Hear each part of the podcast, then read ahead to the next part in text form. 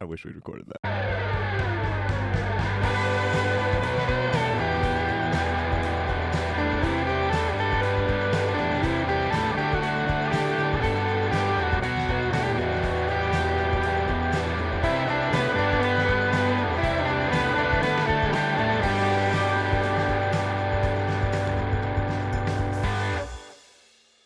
Hello, and welcome to Zero Stars, a uh, podcast that used to be about video games and is now about Marvel movies. My name is Matt, And my name is Bob. and uh, I think we're going to not talk about video games again. And I talk actually about have Marvel movies. I have some video game content. You do? You wanna talk about video games? We're turning everything upside down, man, because you did the intro, and now I feel as though I like took the wrong first step on the stairs with my off foot, and I'm about to fall down them. But other than that, I actually have some video game Okay, content. all right, I'd like you oh, now. Tell me what what video games have you been playing recently? None. I played uh, I played a little bit of the Outer Worlds, the new Obsidian game. Oh yeah. Yeah, uh, the this by the people who made Fallout Fallout New Vegas, and it's clear that they were just trying to make another Fallout New People Vegas. love Fallout New Vegas. I think that Fallout New Vegas was pretty good for 2010. And how is the Outer Worlds in 2019? it's pretty good for 2010. All right. It's the, game, the Oh, Wrecked. gunplay does not feel good. No. a lot of the um, decisions feel as though if they're not along a moral binary, there's not a whole lot of gray in between all of it. It is at least, at the very least, not particularly satisfying to me. Um, How much and, of this game have you played? uh, about three hours now.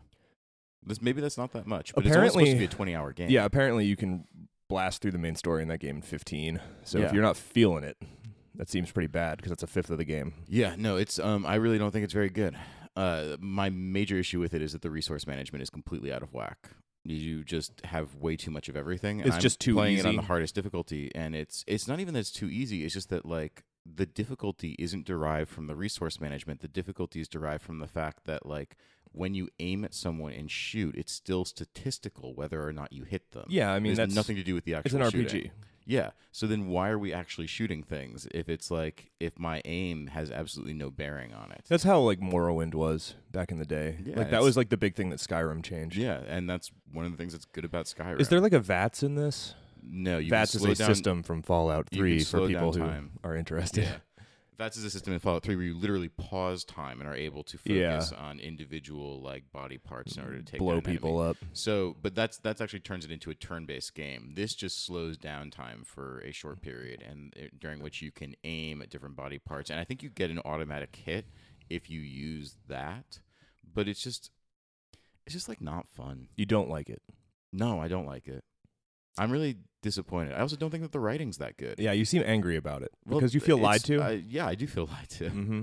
I mean, I mean, I think, I think it's silly to feel lied to by a company, but like, I feel as though a lot of the coverage. You know what my mistake on this was? I didn't read the Eurogamer review. Really? Eurogamer is almost always right. Were they not into it? They were like, "This is fine. Like, if you want more Fallout, this is more Yeah. Fallout." Instead, I read like the Gotaku review, which is like, "This game's politics are amazing." And true, the politics are amazing. It's very anti-capitalist. It's very interesting in that regard. But like, that does not make a game. you unfortunately, can get better articulations of anti-capitalist feeling in other things that are not a subpar video game. Is yeah, that what it's, you're it's saying? like like you can read a blog post and get everything you want that like that this game is trying to express in its fiction. right. Or you could read some like actual sci-fi fiction that tackles these issues. It's really interesting that you brought up the concept of sci-fi fiction because this week we watched a movie. we did. We should probably talk about this movie. Let's do it. What All do we right. watch, Matt? We watched uh, 2014's Guardians of the Galaxy, directed by James Gunn and written by James Gunn, uh, who adapted a script by another person who, in an interview, he said of her script, there wasn't really anything of her left in that in, in my final script, but you know that's how like Yeah. the Screenwriters Guild works. So The okay, WGA, you know how they are. classic. I deal with them all the time. Yeah, So yeah, this is a very interesting Marvel movie, as we will discuss. it is. and uh, I think it's time to dive into that recap. Yeah, I'm ready. It starts in uh, 1988, Yep, the year after my birth. two years after my birth. Okay, which is how I date all things. So, um, Guardians of the Galaxy begins in 1988. Yes, there's a young boy. Very young boy listening to music. yeah, he's got a Walkman. In it is a tape that says Awesome Mix Volume 1. We don't know where this came from. I don't know why you made that noise. I'm just I'm ready for the critique already. oh, I love this. You know what? If we're starting on this foot, I do not feel like this is going to be very good, but okay. So, anyways, he's listening to this tape, Yeah. and it's got some pretty dope 70s jams on Very it. very good jams. Yeah. Great pop. Yeah, so and we got like the diegetic thing where he's got the headphones on and it's blasting through the speakers and we're like in his head. Yeah. And then uh, his grandpop comes along and like takes the headphones off and we lose a little bit of the sound, but you can still hear it a little Yeah, bit. so you're like, oh, it's what's Yeah. playing on the tape. and his grandpa's like, uh, Peter, your mom's ready to see you. And we're like, Peter Parker? You, I was like, yeah. wow, it is crazy that they named so many people Peter. It was a popular name once upon a time. I guess it is. What's my dad's name? Oh, no kidding. Yeah, this movie's about my dad. Um, so it turns out that Peter, this young uh, man named Peter Quill, i- his mom is dying, and he's uh, goes to see her in the hospital. Yeah. with his grandfather. She's got cancer. she's got cancer, and she's kind of a little bit out of it, and she's talking a little bit about his dad and like how he'll see, you know, soon he's going to stay with his grandfather until his dad comes to get him. Yeah, and that his dad will come back. There's this Yes. idea, and you're like, well, that's definitely not going to happen Yeah. because this man has an absentee father, and I know how life works. The- He's never coming back with cigarettes, like never. Um, and she gives Peter a gift, Yeah, which he- he does not open because he is so emotionally distraught. And she asks him like to hold her hand, and he doesn't. He can't bring himself to because again, he's so emotionally distraught, and then she dies right there. Yeah, and so he does not hold her hand as she dies. For obvious reasons, this is pretty distressing to Peter Quill. Yeah. Uh, his grandfather tells him to wait outside of the room. He instead runs outside of the hospital into an open field. collapses on the ground like Willem Dafoe in Platoon, Yeah, so he's That's, crying like, in this the field, Actual, like, yeah, and then out of the mist, he, like a light shines down on him. We get a wide shot. There's an alien ship above him. He is abducted, and then we get the Marvel title card. yeah, the like Marvel f- flipping pages logo. And at this point, I'm like, oh yeah, movies are dope. Oh man, I'm so excited. I feel great right now. Matt is looking at me blankly because he is dead inside. it I was guess really convenient that his mom died right then. they're telling a story, Matt. Yeah. I don't, what are you doing, man? Like, I can't believe It's the just- is it- cynicism. is it being well told is the question. I I think so. yeah, I have you have to do extraordinary things happen all the time. Why not? Like why not? Why not heighten it all just a just a bit give me give me a little bit. Juice it. Yeah.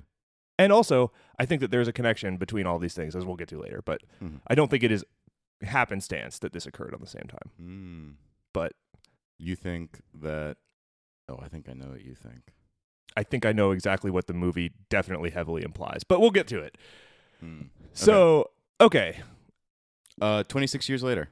26 years Peter later. Quill, aka Star Lord, lands on a deserted planet called Morag, and he's like dancing around. We get our title cards. Like he's like dancing. Well, but around before and- he's dancing, Yeah. like we How just long is this going to take? Well, I'm just going to say that you get this si- situation where we just like open up Morag. We don't know who this dude is. Humanoid guy in a helmet who we don't see Mm-hmm. gets out of a ship. We know that like it's obviously Peter Quill, but like he's flown a ship to a planet. He's walking out in the rain on this alien planet. It looks really good. It looks really tactile. There's nothing around. And you go, oh, yeah, the new Star Wars movies suck. Because there is more adventure in this moment of this dude that I've just met walking out onto this planet. More possibility than there is in any of the current Star Wars movies. There's just like this endless moment of just like, I don't know where this dude is going. I don't know what happened in the last 20 years to him, but like everything that- about it is genuinely new in a I way. think the key about it is I don't know what's happened in the past 20 years to him.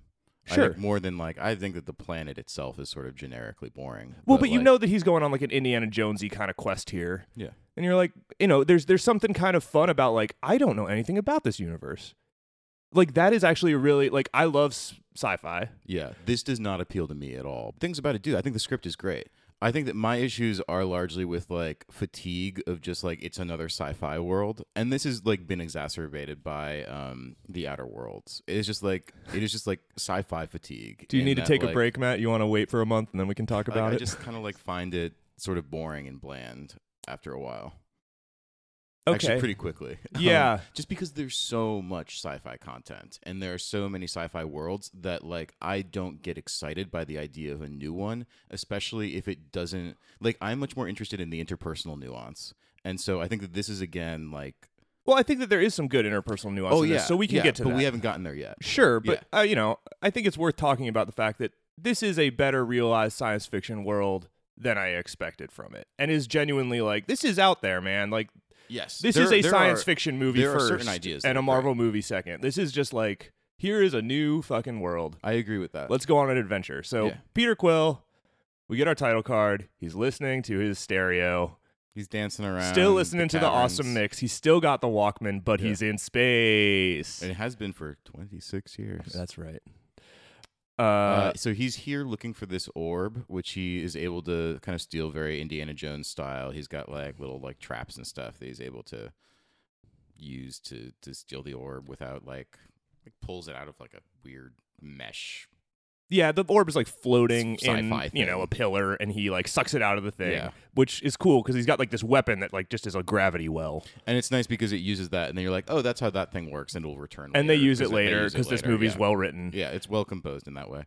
Um, so he gets this thing, and just as he gets it, we realize that he's been tracked the entire way by this group of Kree, and the Kree are uh, a bunch of like warlike space creatures, and these Kree are beholden in particular to someone named Ronan the Accuser.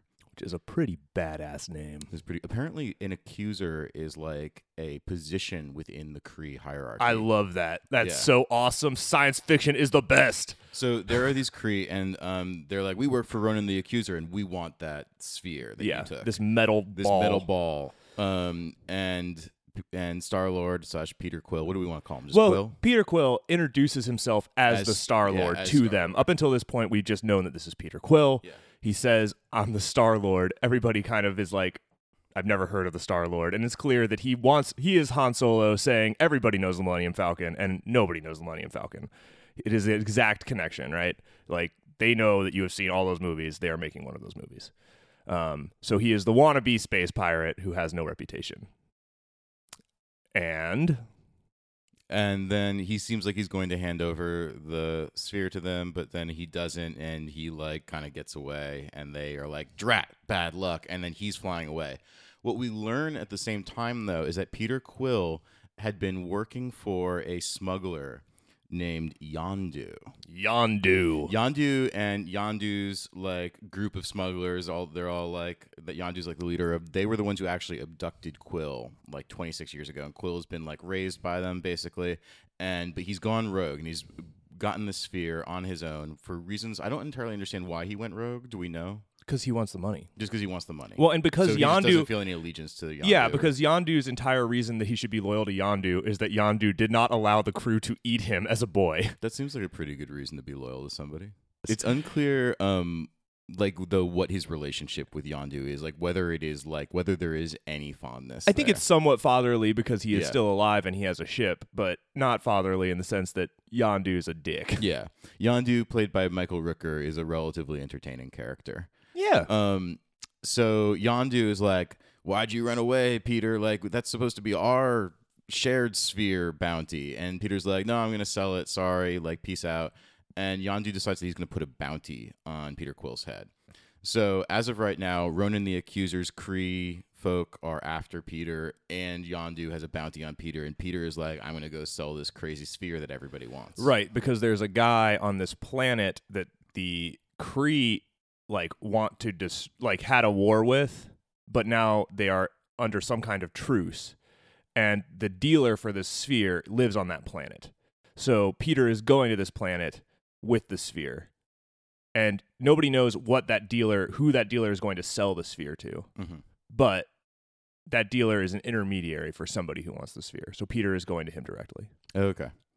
Um, meanwhile, we actually meet Ronan, the accuser, who is uh, played totally unrecognizably like by Lee Pace. He's a big blue dude. he just yeah. in a- like I would never have known that this was Lee Pace. I don't know who Lee Pace is, so I wouldn't have Okay. either. But I can tell you that of all the big blue dudes in these films, I think he's my favorite. really Yeah, I think he's the coolest looking big blue He dude. commits hard. Well, to and this the, role. the makeup is like better Yeah. and less dumb, and he's much less CG. He's definitely very very little CG. Yeah, he's just a big blue dude. yes. Yeah.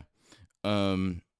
So we meet Ronan, and Ronan ser- is serving. We learn Thanos. Like Ronan is like under Thanos. He's working for Thanos essentially, and Thanos has even like given Ronan to aid him. Uh, two of his adopted daughters, one named Gamora, Who is Uh, green, who is green, and the other named I'm totally blanking on her name, Nebula.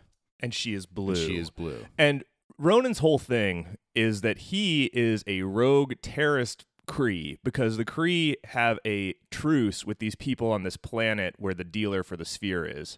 And he just wants to destroy that planet. That's all he wants Mhm. because they killed his father.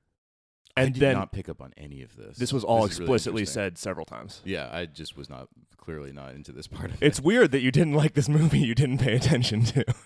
Well, I You've just- seen this movie twice. I know it was ex- said explicitly. Yeah, I did not realize. I actually did not. I one of one of the things I have later in here is like I could not remember what Ronin's um Oh, okay. what Ronin's like impetus was for wanting to destroy the because it was like Nova. What's the what's the planet? Is it like Nova Prime or something like that? No, I, I forget the name of the planet. but it's where Nova Prime is located.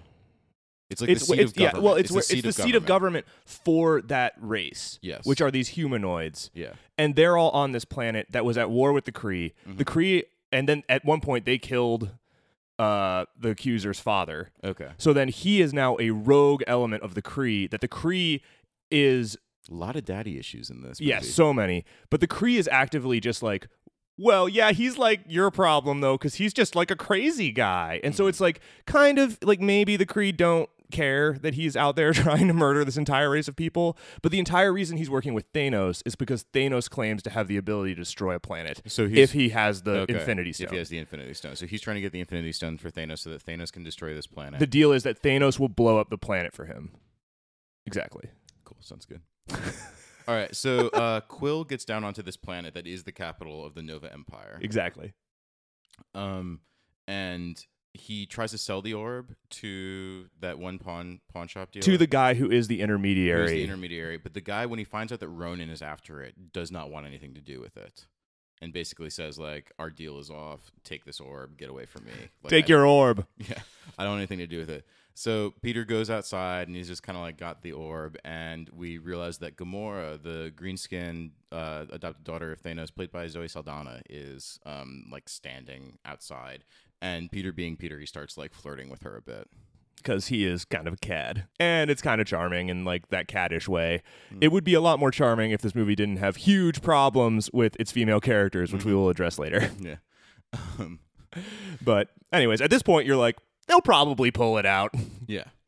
Uh, so he and Zoe, Dalzan- Zo- Zoe Saldana are flirting. gamora Gamora, and uh, then she quickly like I don't remember what she Karate does. kicks him or kicks something. and knocks him down, steals the orb, and she starts running. she Peter starts Quill's- running with the orb Peter Quill is like kind of into it, jumps up and gives chase. Meanwhile, uh, like around the time that this is happening in the exact same space, there is a cybernetically enhanced raccoon and a sentient tree that are having a conversation about trying to capture Peter Quill because they have seen Yondu's uh, bounty. out. Right. So these are two bounty hunters. Again, a cybernetically enhanced raccoon and a sentient tree. My two favorite characters in the movie. Oh, they're because fantastic. I love animals and I love plants. yeah man it's terrific Yeah. uh so the this is Rocket Raccoon and Groot. Rocket Raccoon, man. Well, yeah, and they at one point they say like it's the raccoon calls himself Rocket, and I love that it's like his self-assumed name is Rocket. Well, also because he's an alien creature, he doesn't know what a raccoon is. Yes. Oh, it's just so good. Um. So okay, they want to get Peter Quill, so now it becomes a three man dance with four people because of Groot. So, and this is all happening like in bright daylight in the middle of this like downtown shopping Yep. area in like this Nova Prime capital. and so there's this fight happening where Groot and Rocket are trying to get uh, Peter. Gamora is trying to get the ball, and Peter is trying to escape with the ball.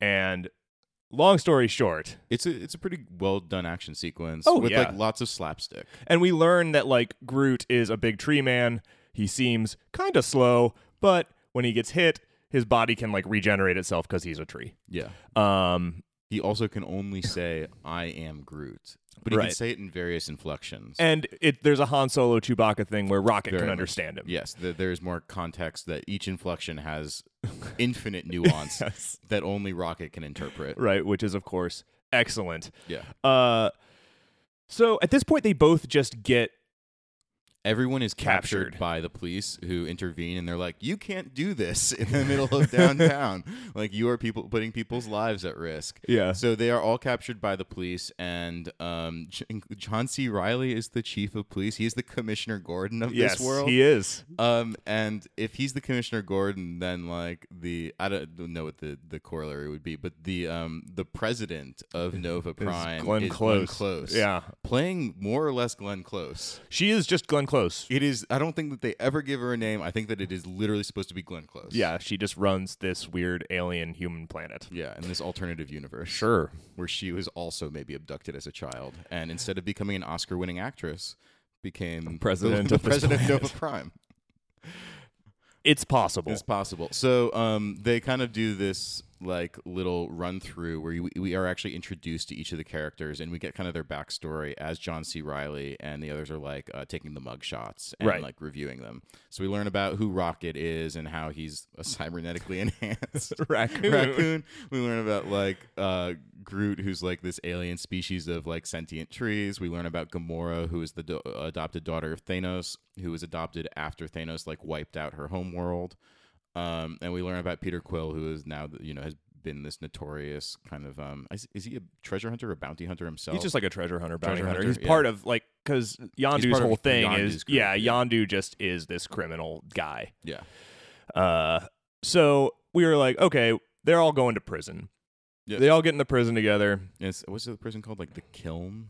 I think it is called the Yeah, kill. it's like a floating space. pretty prison. awesome. Mhm. I love a floating space prison.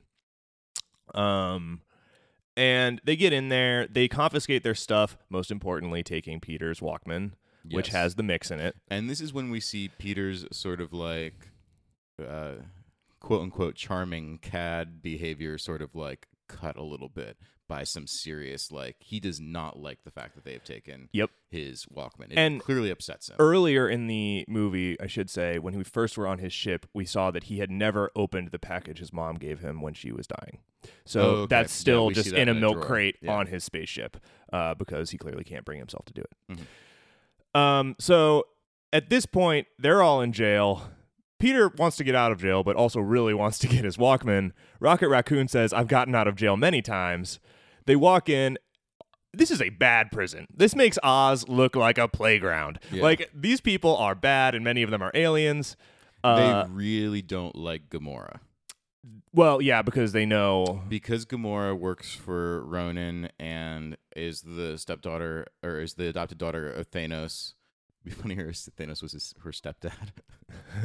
but is the adopted daughter of Thanos like she's associated with bad people who, And they have like, who killed- have killed lots of people. So like Yes. these criminals, many of whom have lost their families to uh, to Thanos or Ronan, so they are not happy with Gamora, and a lot of them are threatening Gamora. One in particular uh, is a bigger, badder dude than most in there, and that is like this purple tattooed. What are they tattoos? Or are they scars? I can't tell. Uh, Like tattoo scars. yeah, they're like his skin. Yeah. uh, his name is Drax. Yeah, and so we see him in the background, but when they walk into the prison, the first thing that happens is that Rocket and Groot assault the biggest dude in the prison, who is not Drax, No. that's uh, and like really injure him and just say that Peter is with them, he's their bounty, and if anybody touches him, they'll do this to them. Yeah. So clearly, Rocket and Groot used to being in prison And it doesn't matter that Rocket is a tiny little raccoon man. No, and they Uh, want to protect their bounty, which exactly. is Peter. Um, no one really seems to care about Gamora except Peter, who interrupts as a bunch of like inmates are about to try and uh, kill Gamora, including Drax. They're like holding her while Drax Yes, is going to kill her. Because Drax, his family was, was killed, by, the Ronan. accuser. Yeah. Um, Peter intercedes uh, on behalf of Gamora and basically says to Drax, like, "Hey, um, maybe we should, you know, Ronan's probably going to come for her. If you keep her alive, then Ronan has an impetus to come here, and you can draw Ronan to you, and then you can get your revenge on Ronan rather than just like killing her now." Um, I believe that Gamora is also at this point insisting that like she never intended to bring the sphere back to Yeah, she she she said that she essentially was double crossing um Ronan and that she was always intending to bring the sphere to someone else right. who we shortly learn was is a man called the collector who had met in a post-credit sequence in a previous film Who had acquired earlier two of the other Infinity two of Stones. the other- other infinity stones well we don't know anything about the infinity stones yet regarding no, they the they, sphere te- they tell us. I think. do we know that the infinity Sto- stone is in the sphere Uh, well, I'm just saying that we know that he has Cool. two Infinity now Stones. you all know that the infinity Yo, stone the Infinity Stone Stone's is in the sphere. there's a new one it's a purple one Yes. Um, so at this point, Drax is now on the side of Quill and the others. Yeah, Um, everyone's and everyone's kind of like adopted Gamora to their side too, and they but they're like we can escape together. Right. So Rocket is formulating a plan that will involve them getting a bunch of mechanical things. And in this moment, we are learning that Rocket is very good with mechanical things. Uh, and he says, We all just need to get into this guard tower, and I need you to get me like this battery pack, this thing from the wall, and this one guy's robotic leg. This other prisoner has a robotic leg, and he's like, You need to get me that, Peter. And while he's having this conversation, uh, he's like, the thing is, we're only going to have a few minutes to do it, so we got to coordinate. Before we pull the battery off the like the watchtower wall, we like that's our go. So we have to get everything before that. And in the mean, yeah, and then you see Groot. In the background of the shot, Groot is just ripping the thing out of the wall.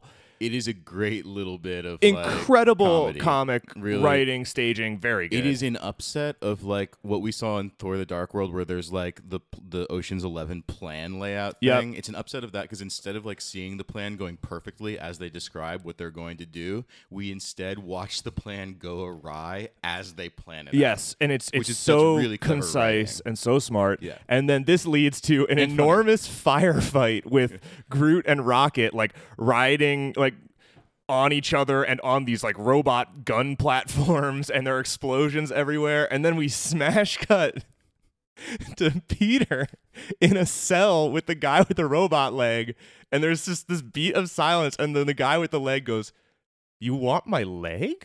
And it's just as it is so calm. It is such a good comic and beat. then it smashes back to like, Yes. the violence in the other room.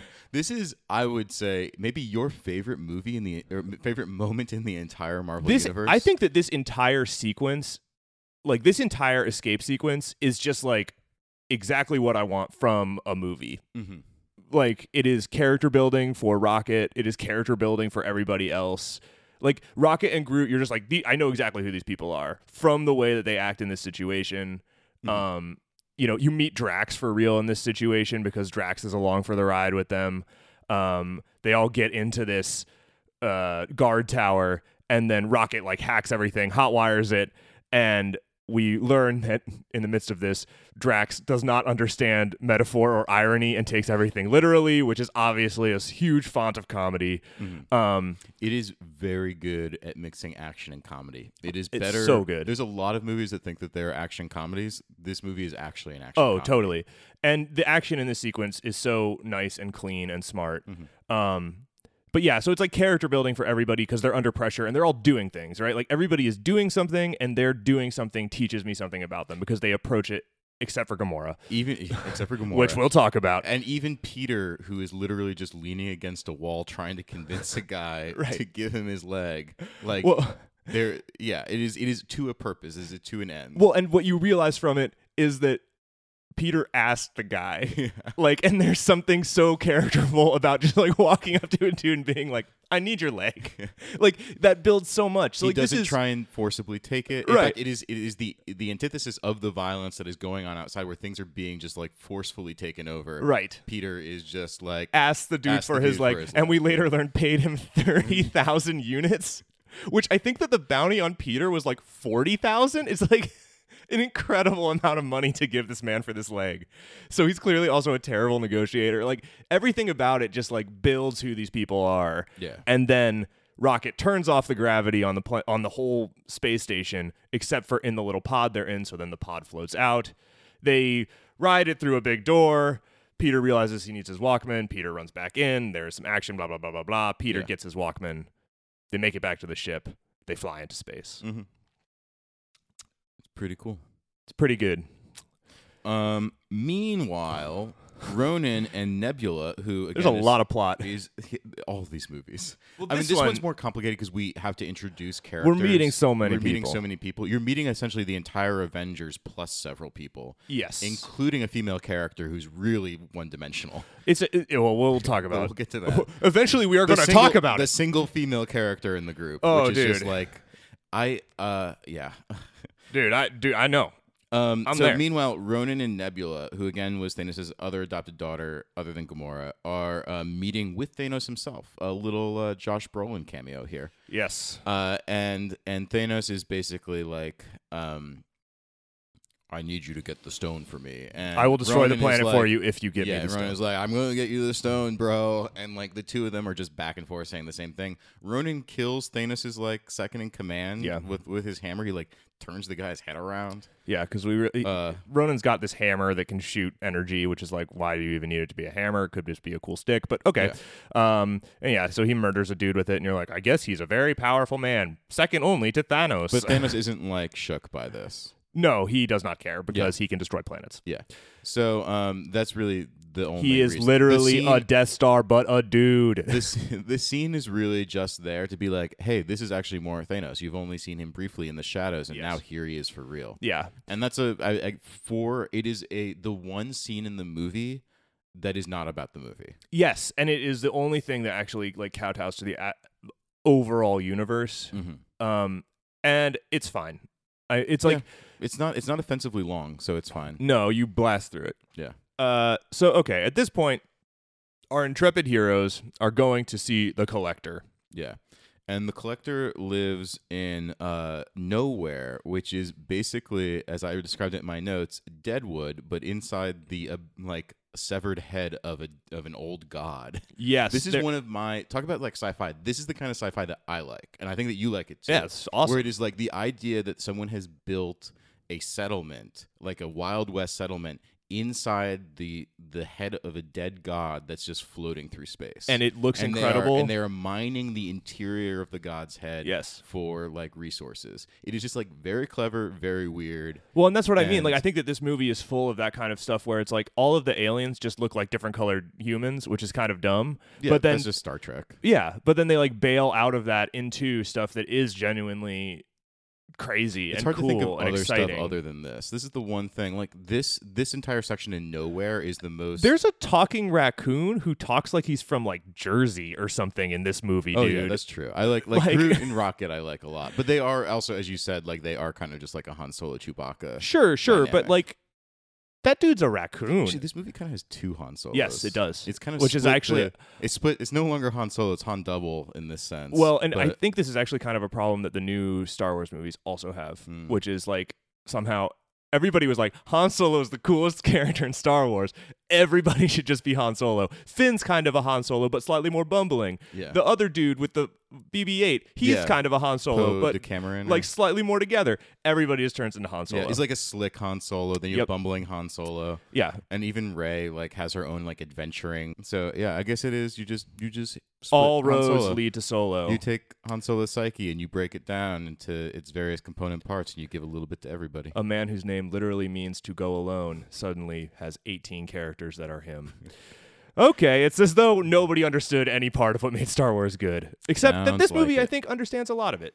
This movie gets some of it. That's why we have a cantina scene. We coming up literally do, immediately. dude. um, it's instead of like the the chess, we have like uh it's it looks like a cockfighting match between like these creatures that we've seen before, these like little reptilian creatures that eat each other. Yeah, so they go to the collector's place, and But like they that's can't connected see to the- a bar. Yeah, they can't see the collector quite yet, so they like put in their name and they're waiting to get to see him. And while they wait, uh, Drax and Rocket get drunk and like place bets on Right. what is essentially a cockfighting match. And then at a certain point, this devolves into a fight between Drax and Yes. Rocket because Rocket is very upset that everybody is a dick to him because he's a raccoon. I find this a little moving. It's super honestly. affecting. Yes. It's Credit to Bradley Cooper for Dude. for this role. which Everybody seems like a calls- throwaway role. yes, and everybody calls him like a little rodent and stuff, and Yeah. he's really hurt by it because he's a brilliant raccoon creature. But like, like I yeah, you, he's like at, it's it's very. It could be. It's like partially played for laughs, but it's also like very It's- I- earnest. I don't think it's played for laughs. I think it's very earnest, and it's like probably the best character moment in the whole movie. I would agree. And they give it to the raccoon. Gamora still in the movie. Mean, meanwhile, still while- nearby. While this is happening, Peter and Gamora have a moment in which um, Peter kind of Gamora is like looking out at like space Sure. or something, and Peter approaches and she asks like, "Hey, why did you go back for like this weird tape thing?" She actually like touches it on his belt, which is like a very intimate moment, and it's like it's one of those things where you're like.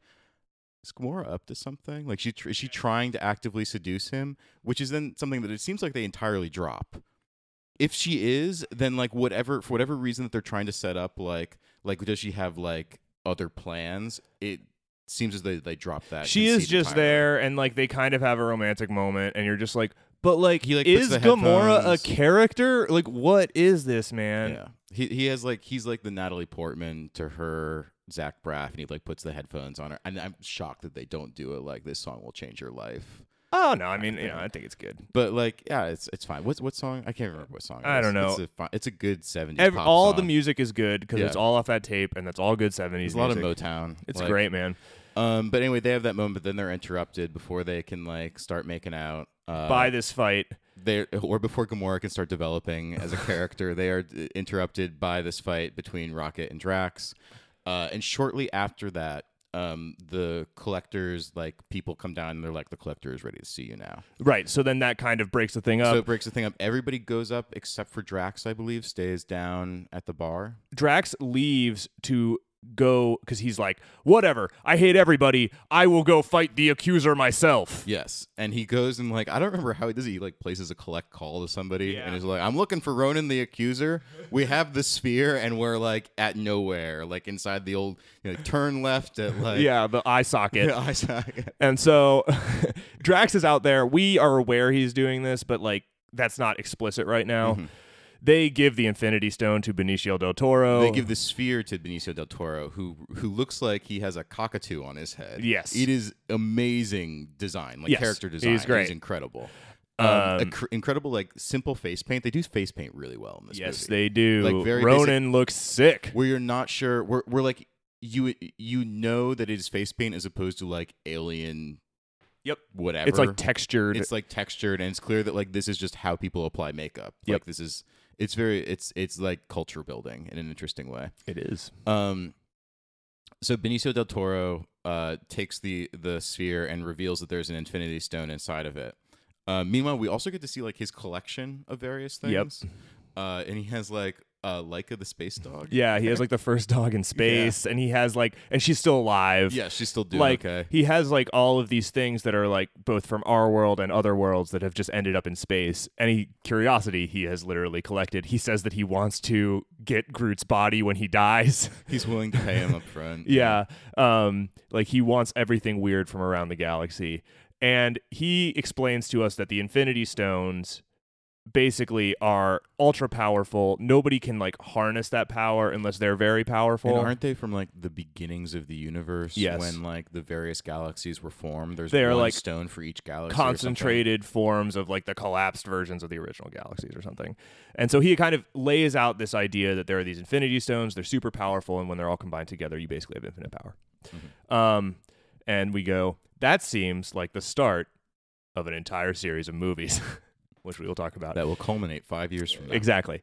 So he kind of lays out the actual plot of these films. Meanwhile, he has this like slave woman. Is she a slave? I was trying to remember if she was. I I don't know. There's like a weird thing where he's like imprisoned her former his former slave woman. Now he has a new slave woman, and you're like, why does he got to be spent- a dick to these people? Uh, Yeah, they spend several minutes on this, and it's unclear Yeah. like what exactly It- they're it- establishing. just to make him bad, I guess. Yeah. But then they kind of play him for laughs, so it's sort of a weird thing where it's like he's just awful to these women, but I guess he's a kooky, goofball. goof- goofball slave owner. The fifth element. Yeah. Um, I don't know. So, anyways, she's staring at the Infinity Stone and she seems to be like overcome with desire for it. Yeah. And she grabs it. it's a very One Ring sort of thing. Yep. Uh, she is Gollum. She wants it. Uh, and it like erupts into purple flame, consumes her body, and blows up the entire building. yeah.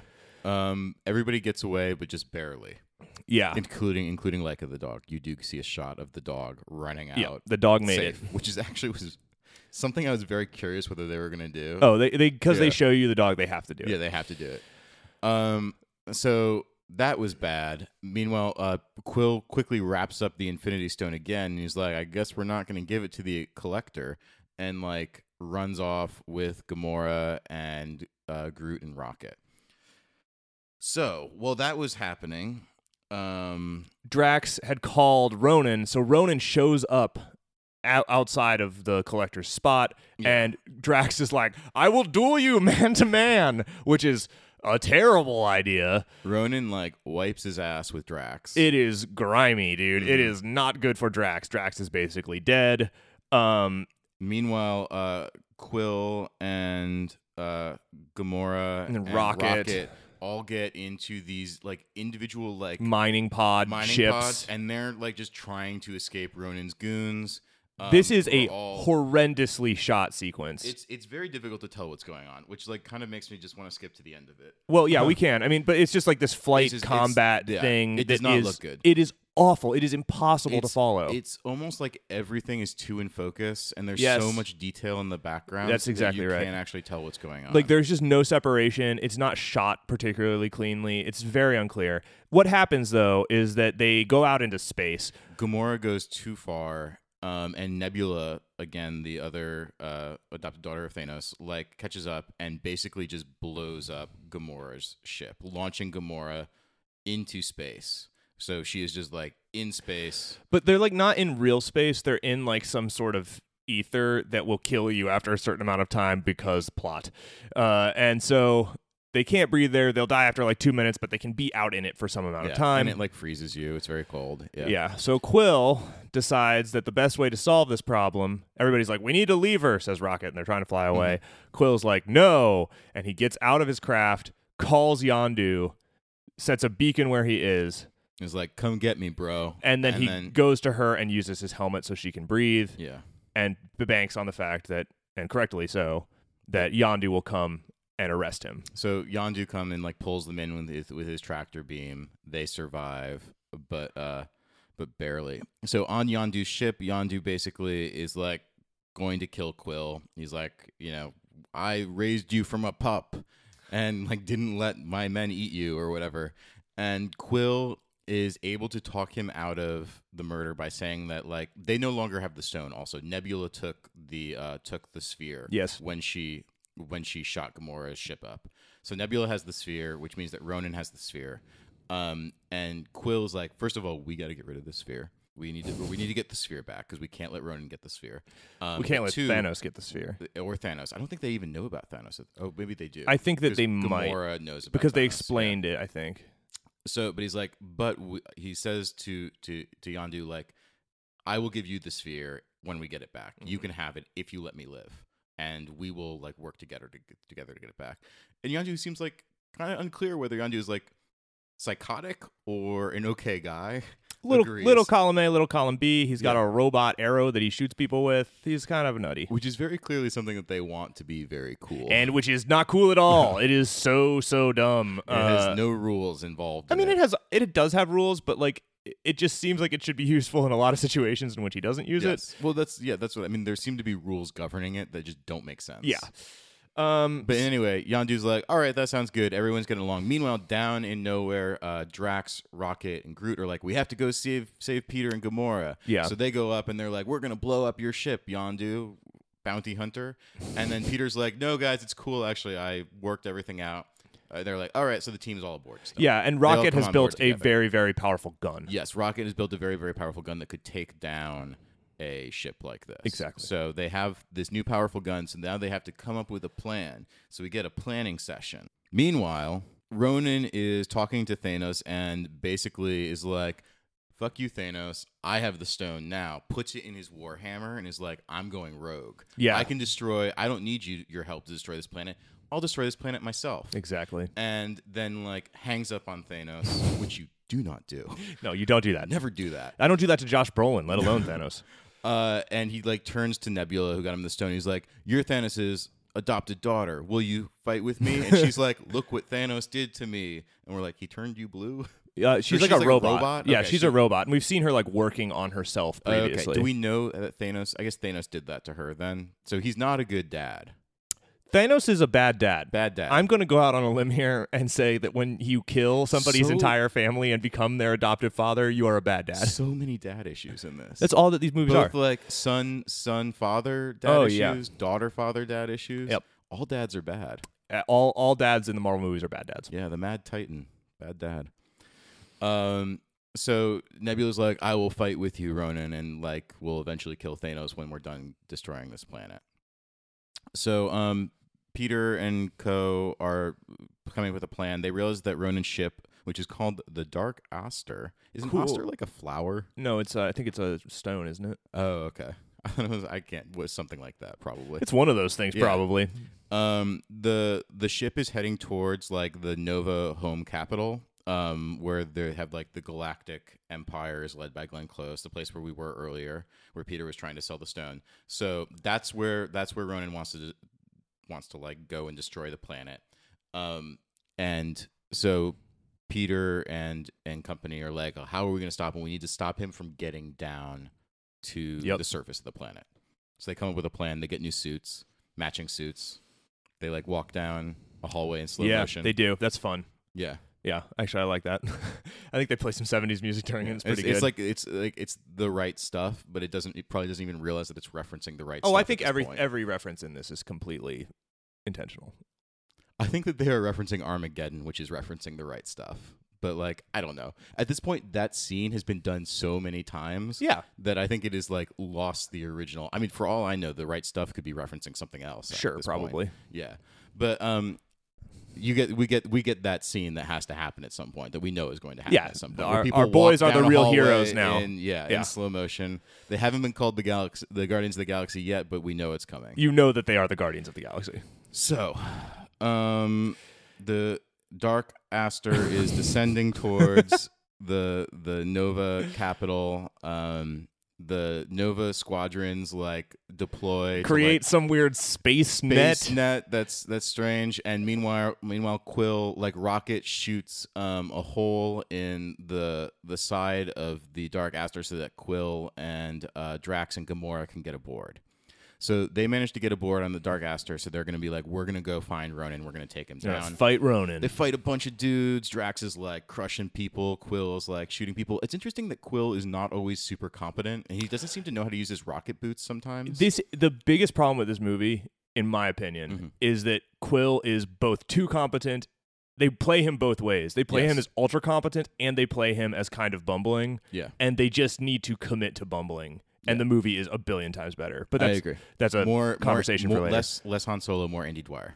He needs to be Andy Dwyer. Yeah. The problem is that he's Han Solo. Yeah, It's- he and- can still be buff, I think, but like Sure. yeah, he needs to be. He like, just needs to be Andy, Andy Dwyer. Dwyer. for those who don't realize this, we didn't reference this yet, but Chris Pratt plays Peter That's Quill.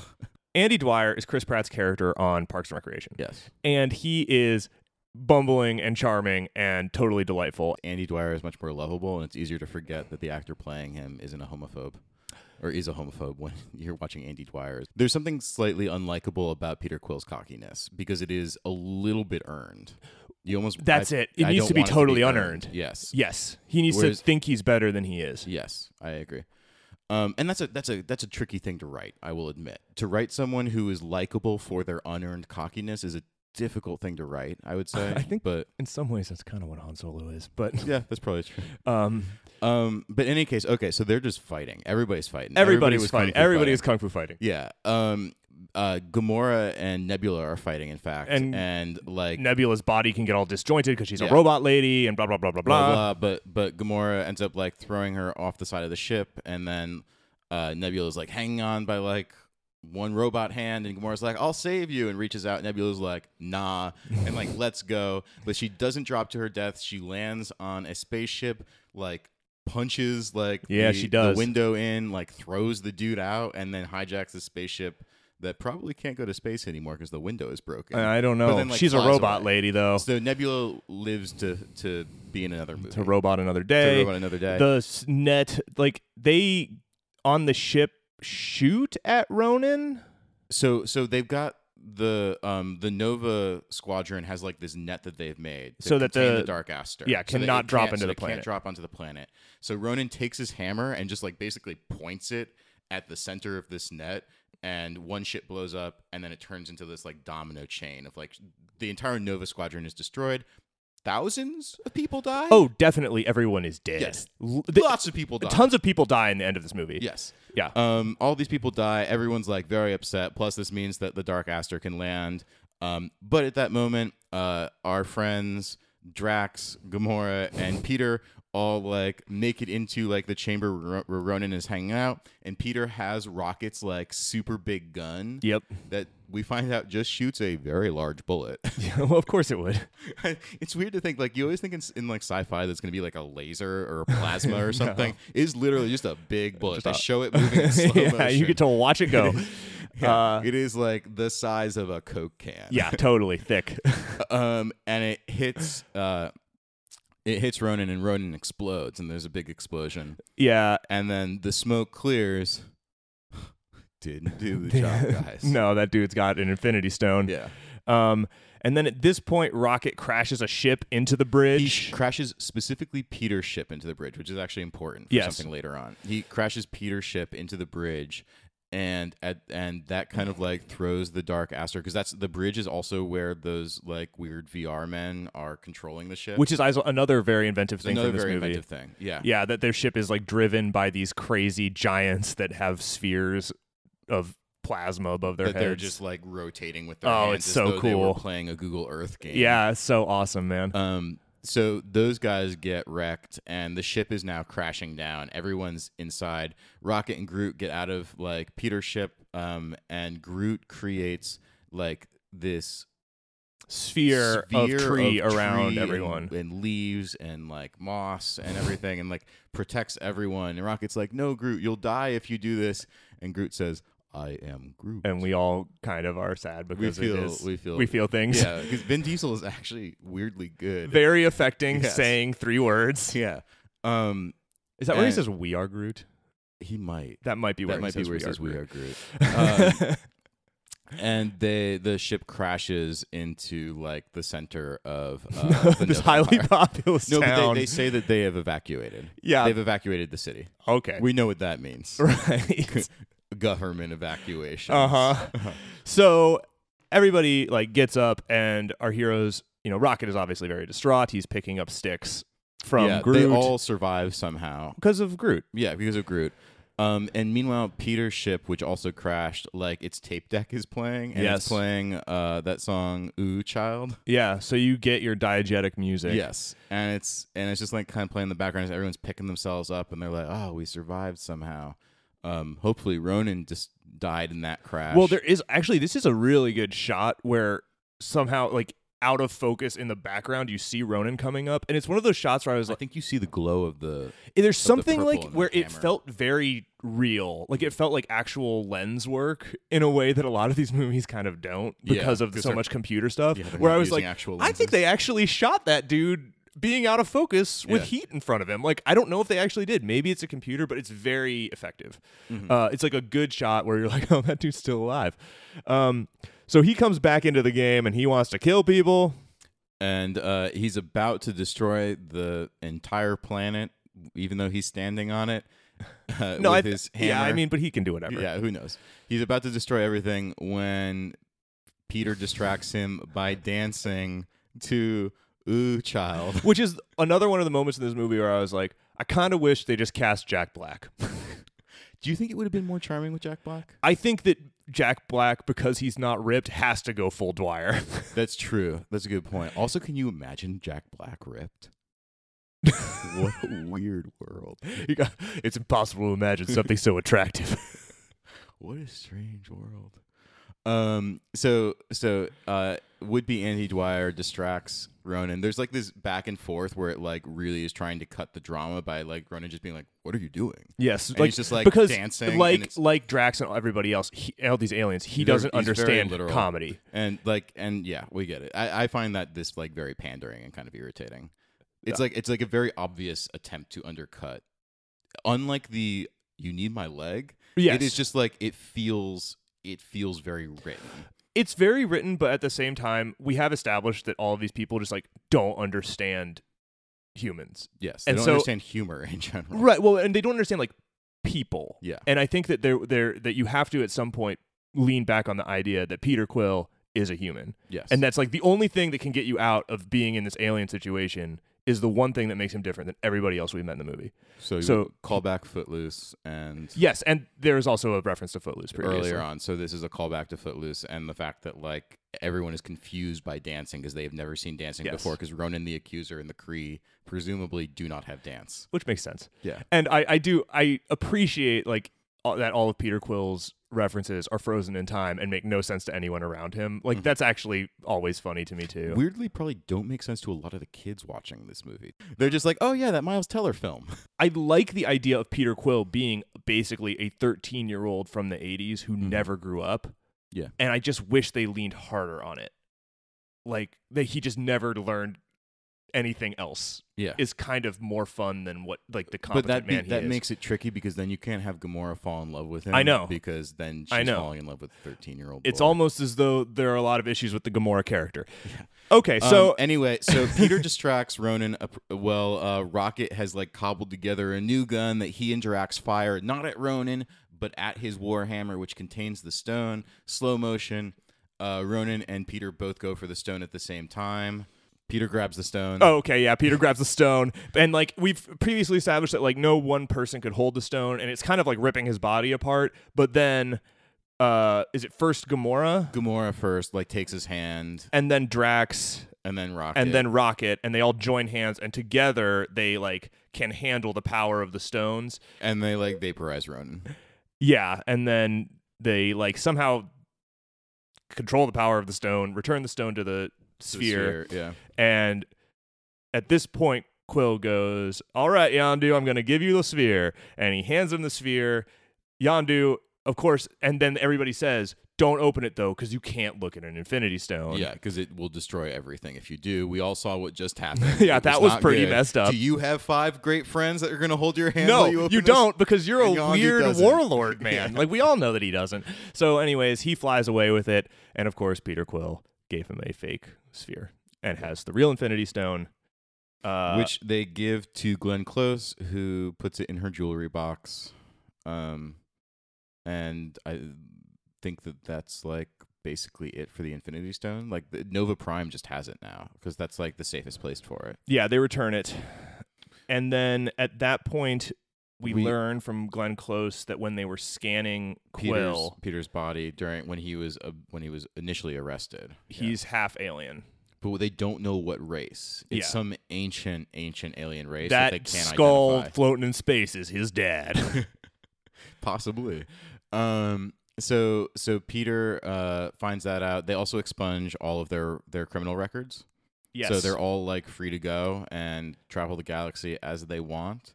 and we learn that Yandu's original contract, Yandu hated Quill's father, Yes. and his original contract, though, somehow so we learn. So but this is Quill doesn't hear this. No, no, Yondu no. mutters This is, like, separate. separate. This is like separate. Yondu on his ship talking Yes. about how like he had a contract to bring Quill to his father. That was the original thing that he was supposed to do when he abducted Quill, and he chose not to. Right. And that's why it's that night. Yes, yeah, that's why he was Because abducted that. That's night. why his father wanted him that night because his mother died. Yeah. And so, So- the Guardians fly off to new adventures. And on the way, Peter finally opens the package from his mom, and it's a new mix, volume two. Yeah. And I love it. And Matt rolls his eyes, and I love it. The music's great. I Matt just hate hates that it's called- fun. I hate that it's called Awesome Mix. Why? Because that's so dumb. She made it for a 12 year old.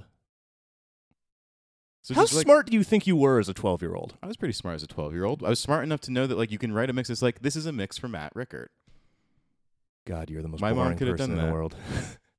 I refuse. or even I, just like I am not. I, I can't or even. something, or just like the something idea that's that like, this is your problem is completely insane to me. I just it's just like I think it's tacky and just sort of like silly and I love it. yeah I don't think but it's not like earnestly silly. It What's just, not earnest about it? I don't know something calling something like awesome mix. It's like It Ugh. seems like something a mom would do for their kid. does not seem like something a mom would do. It seems like a something that like an eight year old would do for another eight year old, not like something a mom would do for their kid. It seems Or like mom something would like like a mix for my pumpkin. Like not I for a love you. twelve year I don't old. know that wouldn't write awesome mix. I think a mom would write awesome mix. I the idea that this is your issue is completely baffling to me. I take issue with small things like this all the time. This is the smallest and worst take. I mean, I have lots of small takes on this movie. I've been sort of like scattering scattering them around as we've been watching. Yeah. Anyway, have we just jumped into our critique at this point? yeah, we can critique. I like this movie a lot. I think this is a really good movie. I don't know what else I would want from a movie. Like I had a ton of fun. Uh, what I would want is Gamora to be a character. Gamora is not a character. Why they can't just give Drax's lines to Gamora and make Gamora weird like that is totally beyond me. Mm-hmm. Because then she wouldn't be attractive. I think she'd be super attractive. She can be weird. Like I guess that that's the thing. Like She has to have a sense of humor. She's the most she's very human compared she gets she understands humor. She learns about dance as she goes along. yeah, Like it's hard to maintain that sort of Drax personality if you also have to evolve the character. See, I but I think that like if she could be Drax and like learn to dance, that's actually like a ton of fun, right? Yeah, no, I think I agree that I think that you're right. That would be like much more interesting to at least see them try. But uh but yeah, I'm not surprised that they didn't do it. I think that this is Well, I mean it's it's it's a perennial problem that that the single female character in these superhero narratives is always the most underwritten. Yeah, I mean I think that that's that's probably the biggest crime against this movie. I mean honestly, I just it- this movie is just like not my kind of movie. I think the Yeah. script is really good. I think there are really good parts about it. The aesthetic is just the opposite of my aesthetic. so here I actually don't like the aesthetic. Like this is not the sort of I- science when fiction I I, say, like. When I say like aesthetic, I also kind of mean like beyond just the visuals. I mean like the entire like conceit of like treasure hunters Hmm. and and like um m- like smugglers and like the kind of Star Wars conceit. Rogues. It's never really been like interesting to me. Like my favorite thing about the Star Wars movies was always like the Jedi Knights and the sort of like that was more interesting to me than kind of like the rogue hunters and stuff. Hmm. So like I mean I've been you know kind of pissing on this movie the entire time that we're watching Yeah. it, and that's because like things about the tone and things about the aesthetic just bug me. I also think that as funny as and good as the script is, sometimes it is a little bit too. The architecture of the jokes shows a little bit too much, or the architecture of the charm. It is trying very hard to be charming, and in, in like eighty percent of the time it is. Hmm. But I think that like this is my issue with like the awesome mix is that that feels like a very blatant attempt to be charming, and I don't find it charming because I find that it's trying so desperately, and it's like it. It's not that it's like trying earnestly; it is trying like in a corporate sort of like Disney Marvel way to be charming, and that's what that's just this is my take that turns me off. And so like 80% of the time I'm watching this movie and I'm like this script is very good despite the aesthetic, I'm having a good time. And then 20% of the time I'm like, "Oh god, I hate it when they fucking do this." See, I, I don't have any of that. I, Yeah. I, I and it could just be that I'm the the soft, slow, naive one, but I enjoy all of it. Like I, I think it is charming. I mean, I think that And it's uh, more it's also more your your kind of thing. I think that these sort of I think that, like you also are just much more charmed by like the the Han Solo character. um I guess. I think I mean, I don't know. I mean, you like Han Solo as a character. Oh, I think Han Solo's a great character. Yeah, I respect Han Solo as a character. I don't actually like find him that interesting or engaging. Oh man, he's charming. I think that the only good, uh, like my only favorite, the one like excellent Han Solo part uh, in all of them, like in my opinion, is the the I know, like the I love you, I know. you don't like it when he shoots Greedo. no, Come I mean on, that's all right. man. But And then I he, think- gi- I and he think- flips change to the dude. No, oh, it's the best, great. The best part of the Greedo thing is the fact that George Lucas tried to go back and change it. but that George Lucas doesn't understand which that it's I character love. building. yeah, no, he doesn't, and I think I love that much more than like I think the moment itself is fine. Oh, I think it's a great moment. But I yeah, I uh I don't know, man. I, I think this movie is charming. I think it's Mm-hmm. a ton of fun. I think it is I think I feel the architecture of something like uh Iron Man 3 far more. Mhm. Like I feel like that to me feels like super pandering and super weird and like it doesn't have any sort of tonal angle other than like sometimes I want to make you laugh, sometimes I want to be fucking gritty. Mm. Uh this to me is like at least of a piece like it's dumb as hell, but it's like going so hard in the paint and it's just it's so un the idea that like there's something really exciting about an alien abduction, right?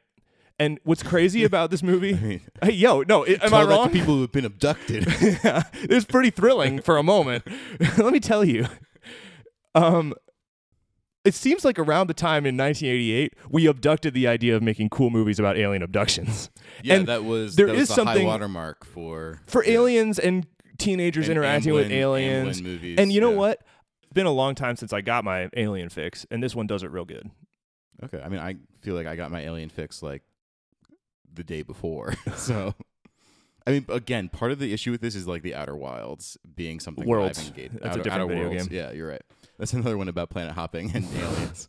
Um, I mean, maybe it's because you've stopped playing video games. There are a lot of aliens in video games, and a lot of attempts to create like other worlds in video games. And Outer Worlds, Matt. um of- and outer and other worlds i i mean i do feel as though like i feel as though i could go 40 years without watching another star wars movie and i would get plenty of star wars content by virtue of how much star wars has influenced other things you get what i mean like to the point that like Uh, I, I can see that take, but I I just think that this is what I realized watching this movie is that what I go to Star Wars for is not actually the Star Wars of it, which is what they think I go to it for now. yeah But what I actually go to it for is the feeling I had when I was a little kid and I first watched Star Wars and I was like, "Oh man, I don't know what's going to happen." Cuz they can do literally anything.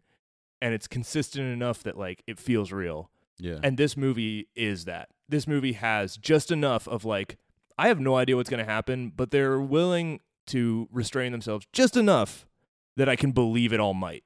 Like that what happens is legitimate. yeah Um, and that's actually why I like Star Wars. And like I've talked before about how I think that the new Star Wars movies make the world smaller, and they don't bring me new things, and they don't they they seem very keen on just revisiting what I've seen before. And it's like, man, that couldn't miss the point of Star Wars more. Mhm. Like the idea, like I just think about like how this movie's like the idea that you have a character that only one other character can understand, right? And like this movie does it, which is totally ripping off Star Wars. But even new Star Wars doesn't get that right. In the new Star Wars, everybody can like talk to the droids and stuff. Like everyone just understands everything, and it totally takes the fun out of it.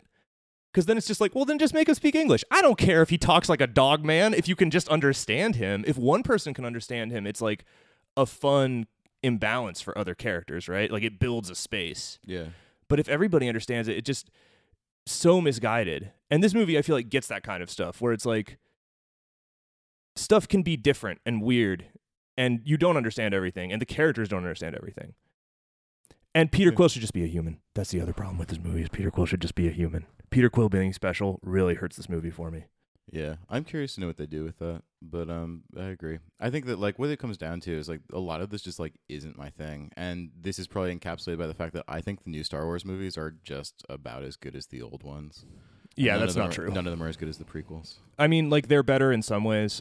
Uh, like certainly in like diversity of cast and the fact that like there are women just- in them. I just like I don't like I don't have much of an issue with with either the Force Awakens or uh, re- what was it, re- Revenge of the Jedi, Return of the Jedi? Uh, Revenge of the Sith. No, no, the most recent, the most recent one, the Ryan Johnson. Yeah, why, Lucasfilm. I don't remember what that one's called, but yeah. yeah whatever it- like i think that they're they're fine like they're perfectly competent like none of it just none of it really I, I don't. I'm not. Blows me I don't away. think that they're bad. Um, that's not what I'm saying. yeah you I, just think that they make the world smaller I just don't think that they are. I don't think they tap into like what makes Star Wars exciting. Mm. They just make Star Wars movies. Tm. i mean i don't know they do have luke like milking that creature Luke milks a creature, and they go to a planet that is apparently Las Vegas, and you realize that the aliens there wear tuxedos. i yeah i thought that was all right That is so dumb, dude. Why would they wear tuxedos? They're aliens. why not they probably watch james bond movies just like the rest of us See, this is it. It kills me. Uh, all right. Uh, so, do we want to rank this movie? I think this is going to be tough. Uh, so here's the current rank. Yeah, give us the current rank. Here's the current power rankings. At number one, we have Iron Man, the first Iron Man. a number good movie. two, we have the Avengers. At number three, we have Iron Man three.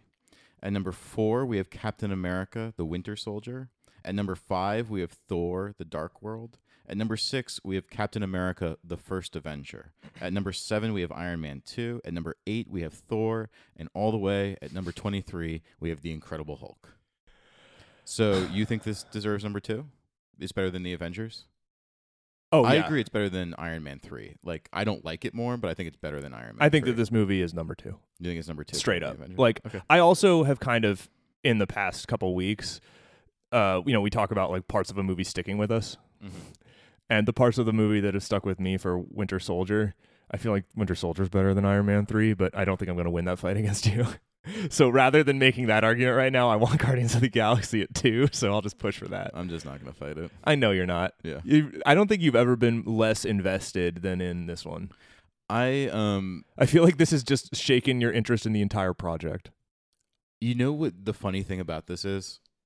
If I it, what I think this is and I this is a very weird thing for me to admit, it's because none of the characters are in it. And it's a brand new story and it takes place in outer space and I'm not particularly into like sci-fi outer space things and it has none of the returning characters, so it is like unrelated to our TV series.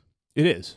But it And also so it kicks is- off like the actual narrative of the Infinity Stones. Which is what I'm not interested in, though. I'm interested in like the characters of the Avengers. Like I'm interested, really, I'm interested in like Bruce Banner and Tony Stark. Yes. So I want to be as close to Bruce Banner and Tony Stark as possible, and this takes us the furthest from them that we yeah, have. they're gotten. not in that space skull. And so, and so, at the very least, when we're watching Captain America, we have like incredible action scenes that very, feel very grounded, right? So that's my favorite kind of action scene too. Yes. Not like shooty shooty space stuff. sure. Um, I want like grounded, like so that has that going for it. So this just like this movie just like is as charming and and like as funny as the script is, and I value that certainly. That's why I- I'm not going to fight number two by Sure. any means. I think that like, I think that so much of this movie is like just doesn't have going for it what I like, and that's fine. Hmm. Mm-hmm. It's just like it's not. It's like the opposite of my aesthetic. So and because it also takes me away from the TV show, I would never choose to watch this movie on my own. Oh, that's so interesting because I definitely like I kind of want to see it again. So um, you can do that anytime. Really? Yeah. Oh, that's, That's so what I awesome. Thank hear. you for permission. Um, I was no, I was just saying like it's actually possible. they will let you watch it more than once. I'll head over to my Hollywood video. Um, purchase a used copy on VHS.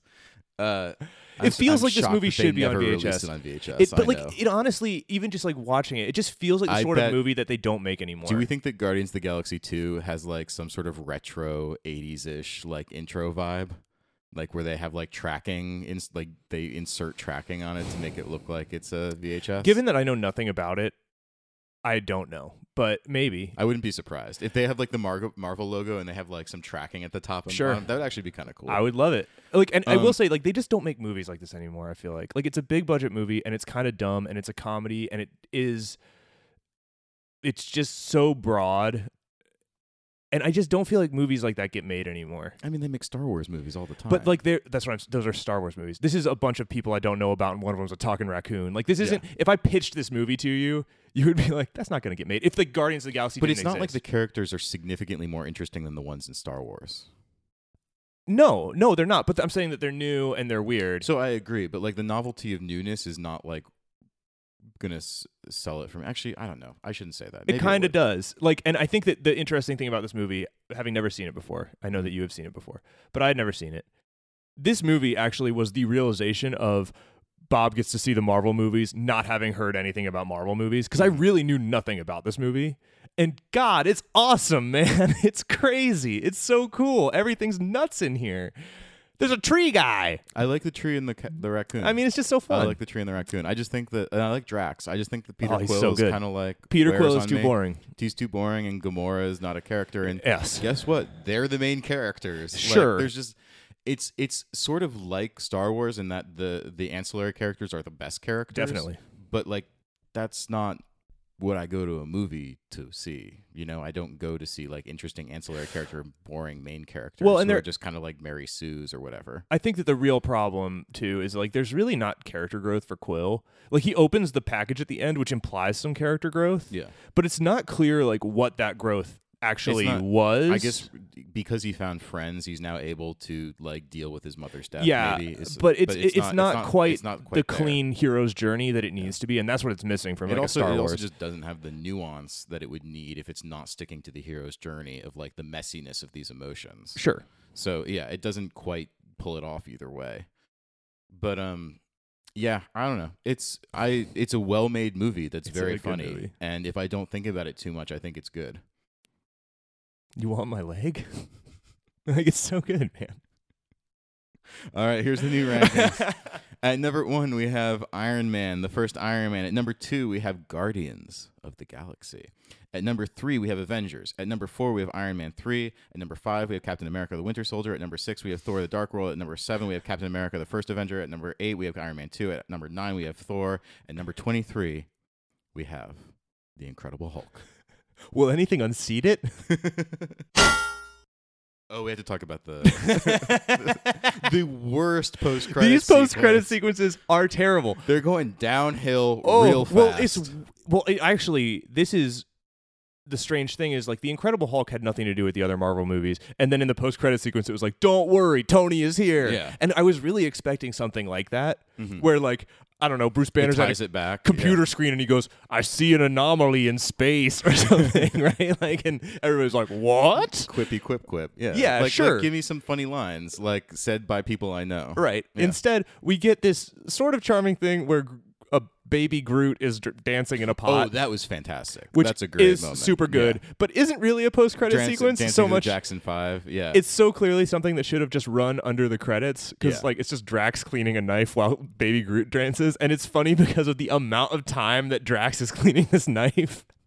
It's a good. It's a, it's good. It's char- it's full of character. Yeah, and it is charming. charming. It is the best kind of charming. Yes. It does not feel Nothing is forced about it. forced. Yeah. Now, then there are credits, and then we get an actual post credit sequence, and this is number twenty three in post credit sequence land.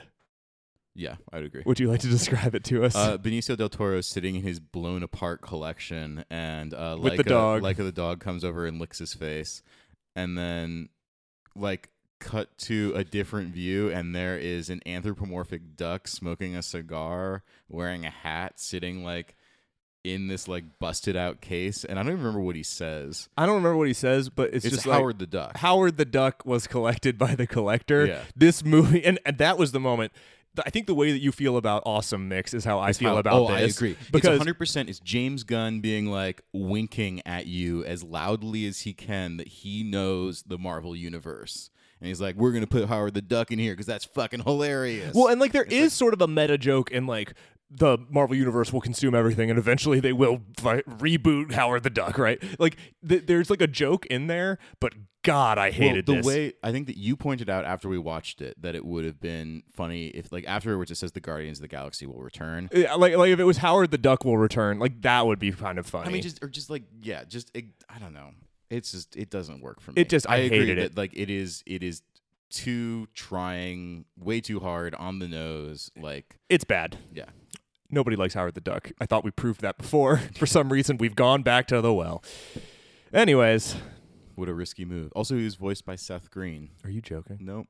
I think they put that together that entire uh, animation of Howard the Duck in a day. I read that somewhere. It looks like it. It looks bad. It's kind of like off in the distance. Not It's too not close. even clear what you're looking No. at. Yeah, it's really weird. It's just ugly. Um, poor Benicio del Toro. Pobre Benicio del Toro.